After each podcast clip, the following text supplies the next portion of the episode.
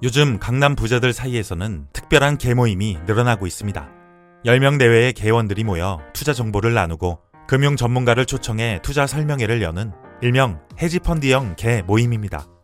이들이 가장 선호하는 분야는 부동산 투자로 만나는 자리에서 정보를 교환해 직접 투자하거나 해외 부동산을 매입하기 위해 투자 여행을 떠나기도 합니다. 뿐만 아니라 대내외 주식 직접 투자, 전환사채, 신주 인수 건부 사채 등 수익성이 좋다고 판단되면 어디든지 투자합니다. 현재 이런 투자 모임이 강남에만 수십 개가 있고 일부 개 모임은 언제든지 100억 이상의 대규모 자금도 동원 가능하다고 알려져 있습니다.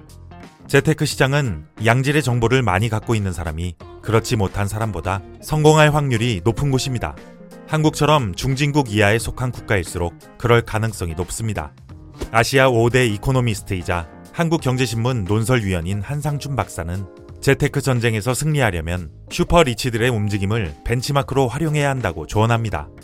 VIP들을 상대로 1만 번 이상의 경제 강의를 하며 그가 찾아낸 상위 1% 부자들의 투자 비밀을 살펴보겠습니다. 1. 재테크 수단별로 갈아타는 타이밍을 포착하라. 개인 투자자들은 어떤 주식을 살 것인가, 어느 지역에 투자할 것인가 보다 재테크 수단별로 적기에 갈아타는 것이 중요합니다.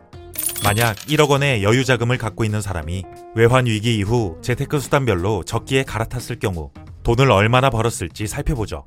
1997년 외환 위기가 발생했을 초기에는 시중 금리가 23% 내외 급등했습니다. 1억 원을 은행에 정기 예금하면 약 2,300만 원의 이자가 나왔습니다. 여유 자금이 있는 사람들 대부분은 은행에 정기 예금을 넣을 생각부터 했습니다. 하지만 이 방법은 가장 효과적인 재테크 수단이 아닙니다. 이론적으로 금리와 채권 가격은 반비례 관계에 있습니다. 외환 위기 당시처럼 금리가 높을 때는 그만큼 채권을 낮은 가격에 살 수 있다는 의미이죠. 시중 금리가 31%일 때 액면가 만 원인 3년 만기 할인채의 경우 4천 원 정도면 살 수 있었습니다. 금리가 더 오를 것이라는 대부분의 예상과 달리 극심한 경기 침체로 시중 금리가 12%까지 급락했고 3년 만기 할인채 가격은 8,000원으로 올랐습니다. 금리가 31%일 때 채권을 사두었다가 12%가 될 때 팔았다면 6개월 만에 100% 수익을 얻게 되는 셈입니다. 또한 시중 금리가 낮아졌다는 것은 그만큼 금융시장에 돈이 늘어났음을 의미합니다. 이때가 바로 주식을 사는 적기입니다. 이런 흐름을 잘 포착하여 채권을 판 2억 원으로 곧바로 주식으로 갈아탔다면 더 큰 돈을 벌 수 있었습니다. 실제로 이때 수백억 원대의 부자가 된 사람들도 있었습니다. 부자들이 재테크에 성공을 거둘 수 있는 것은 재테크 수단별로 적기에 잘 갈아타기 때문입니다. 2. 한 제품이 시장을 10% 점하면 주식을 매수하라. S자형 투자 이론은 중장기적인 관점에서 주식 투자로 보다 확실한 수익을 내는 방안으로 월가에서 오랫동안 각광을 받아왔습니다. 모든 신기술과 제품은 일단 소비자와 가정 속에 10% 정도가 보급되면 그 후 급속히 퍼져나가 대세가 형성됩니다. 즉, 한 제품이 시장을 10%를 점하는 데 걸리는 시간과 이후 90%를 점하는 데 걸리는 시간이 같다는 것이 S자형 투자 이론의 핵심입니다. 예를 들어 자동차는 1900년경 대중화되기 시작한 이후 고소득층을 중심으로 1914년경에는 10%만이 소유했고 14년 만인 1928년경에는 90%에 도달했습니다.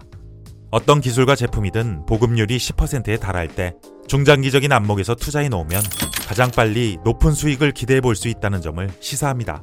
코로나 사태 이후 증강현실 시대를 불러온 모바일과 함께 통합 융합 산업 등이 확실한 주력 산업으로 자리 잡아가고 있습니다.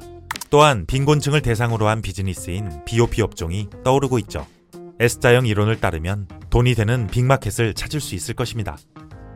3. 위안화, 엔화가 강세면 달러 보유를 줄여라. 코로나 사태 직후 원달러 환율이 1,300원 이상 급등할 것이라는 예상과 달리 2021년 초까지 달러당 200원 이상 큰 폭으로 떨어졌습니다. 원달러 환율 움직임에 영향을 미치는 미국 경제와 통화 정책에 큰 변화가 발생했기 때문입니다. 달러 강세를 예상했던 투자자들은 커다란 손실을 기록했습니다. 앞으로 원달러 환율이 어떻게 될 것인가는 두 가지에 달려 있습니다. 먼저 일본의 신정부가 새로운 경제 정책을 모색해 선진국 위상을 되찾을 수 있을 것인가 여부입니다. 두 번째는 중국 경기의 회복세입니다. 중국은 경제 활동 재개 등을 신속하게 결정하면서 2020년에는 유일하게 플러스 성장률을 기록했습니다. 엔화 강세와 위안화 절상 추세는 미국 측 요인으로 상당 기간 지속될 것으로 예상되며 그러면 원달러 환율은 더 떨어질 가능성이 높습니다. 달러 투자자도 이제는 현실을 직시해야 합니다. 달러 약세는 실제보다 더 심합니다. 과도한 달러 보유분을 줄여나가는 것이 바람직한 때입니다. new abnormal, 초불확실성 시대. 돈의 흐름을 잘 읽어야 갈수록 치열해지는 글로벌 머니 게임에서 살아남을 수 있습니다. 미래에셋증권 최현만 회장과 한국경제신문 한상춘 논설위원이 밝히는 상위 1% 부자들만의 시크릿한 돈 공부법. 2만 번의 통찰. 이 콘텐츠가 도움이 되었다면 구독과 좋아요를 눌러주세요.